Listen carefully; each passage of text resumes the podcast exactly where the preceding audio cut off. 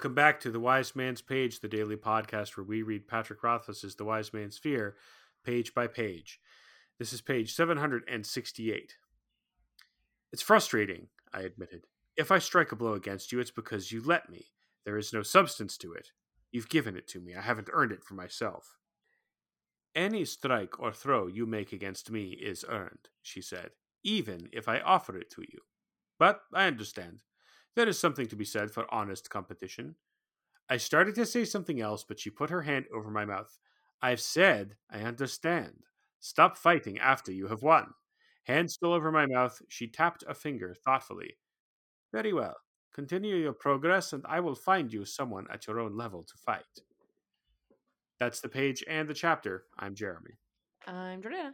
I'm Nick. And you sound disappointed. I'm not... Who, me? Yeah.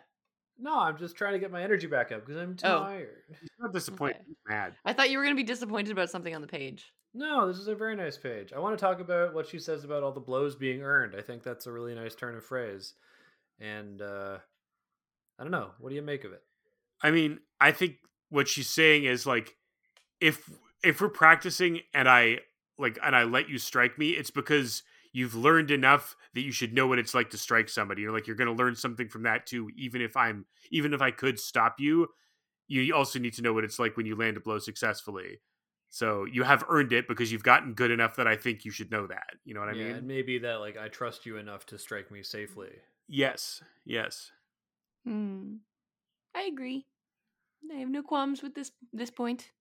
But also I feel like when Vashet says, you continue your progress and I'll find you someone at your own level, I think what Vashet is saying is, like, you have to, you have to continue your progress in order for me to feel comfortable finding you someone at your own level. Yeah, it's like a reward. It's like when you're ready, maybe. Once you're at the level where you're ready to meet someone else, I'll find you someone. Yeah. I will say, I've mentioned before that I have some experience with martial arts. One of the, the first things that uh, people have to unlearn is uh, how like to strike safely and like respectfully, because oftentimes you're working with a partner, you're you're working a bag or you're um, striking pads or things like that, and like the fresh beginners will almost always, maybe out of an attempt to like show off or just because they think it's what you're supposed to do, they will like hit with all of their force. You just wail on the bag. Just absolutely wail on them. And like, especially when it's someone holding a pad that they're hitting, it like, it's a lot. It, you know, it can hurt. And it's also, it's not necessarily safe for the person striking. It'll tire them out. So one of the first things that they have to learn is like how to strike safely. And so you wouldn't just put someone who's a fresh beginner in like a, a bare knuckle sparring match with someone else, because that person would almost certainly hurt the other person, even though the other person, the second person, would be like more advanced and more skilled. So maybe that's kind of what Vashet is getting at here when she says that any strike or throw you you make against me is earned. And similarly, why you're now ready to spar. I mean, it's also got to be a thing, right? Of like, if you are, you know, wailing with your full force on a bag, like you're probably going to get sloppy, right? Like there's, you know, you can do something. If you're, if you're putting all that energy into it, you might not actually be paying attention to your technique.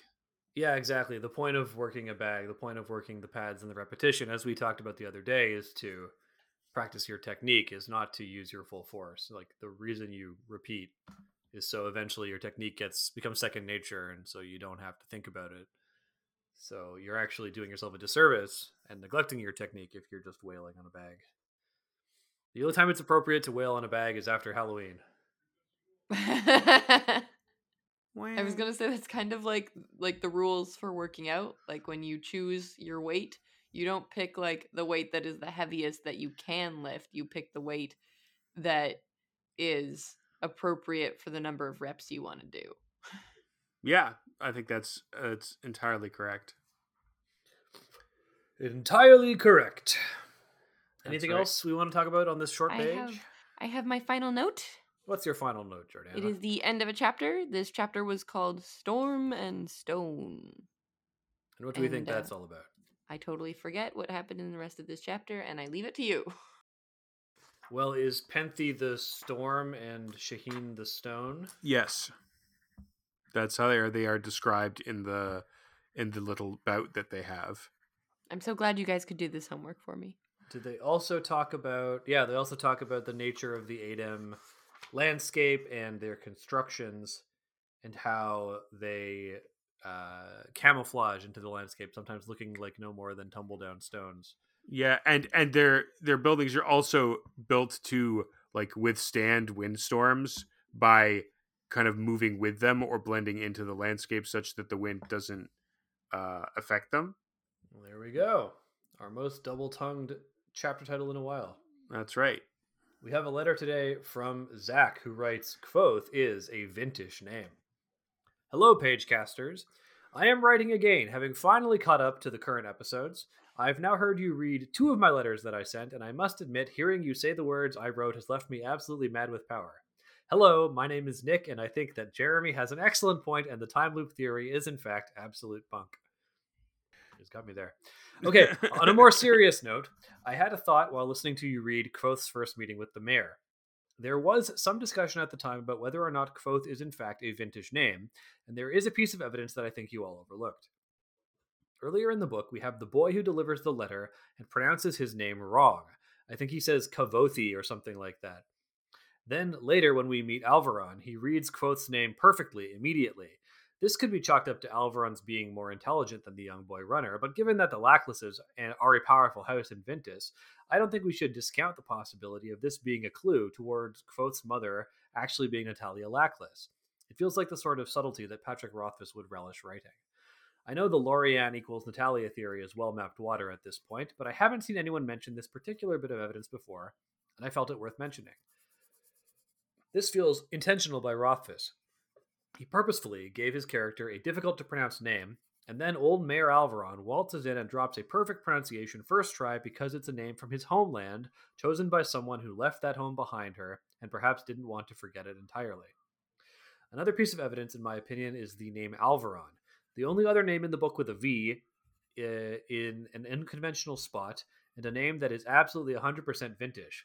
In fact, the only other character with any sort of V that I can think of would be Vashet, and again, her V is in a conventional spot for a name, the first letter.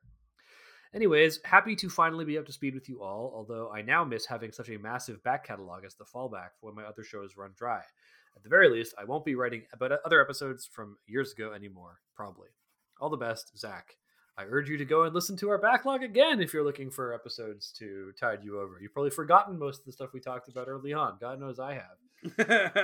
I I have questions regarding the conventional and unconventional placement of V's. Does that mean that Olivia has an unconventional placement for the mm-hmm. V?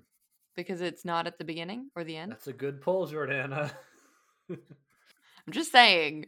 I don't I don't feel like like uh, Alveron's V is particularly unconventional.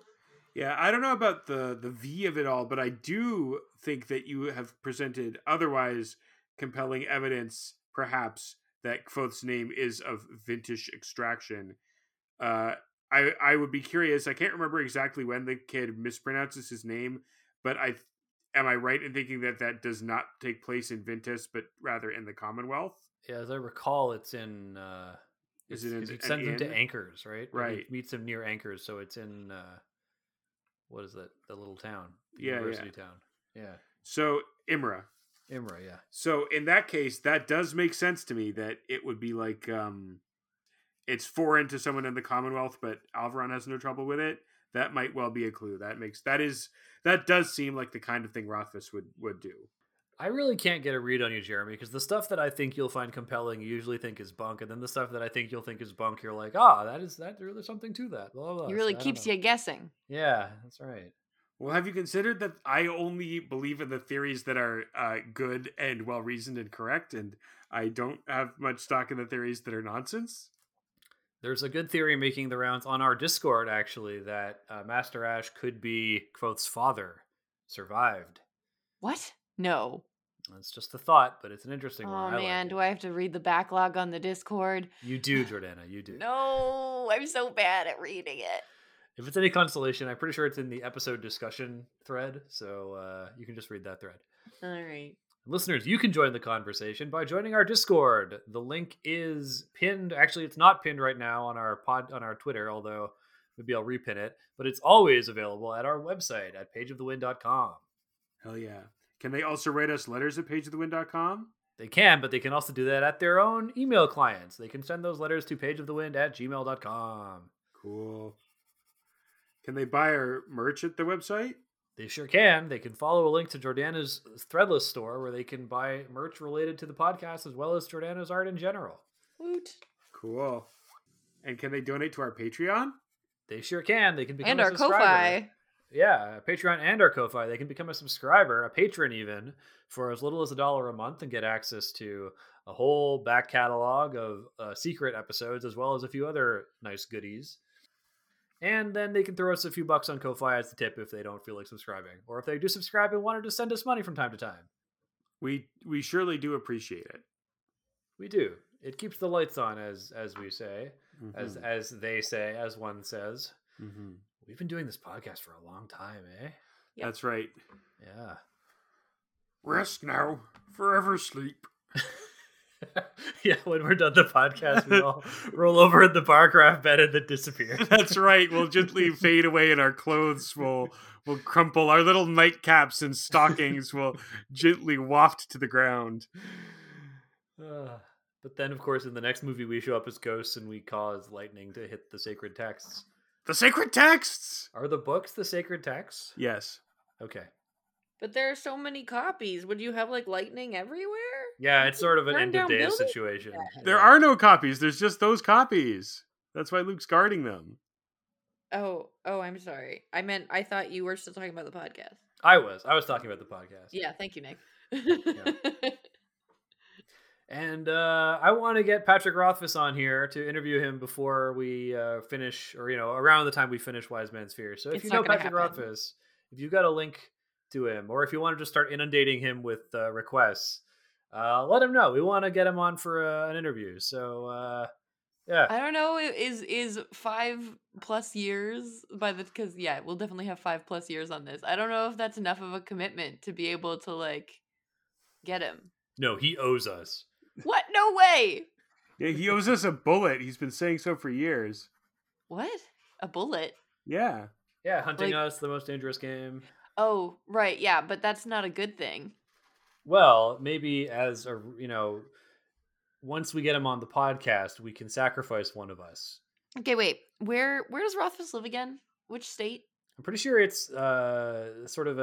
a, a an island off the coast of yeah. uh, Costa Rica. It's kind of like there, there are no laws. Yeah, it's like windswept and rocky.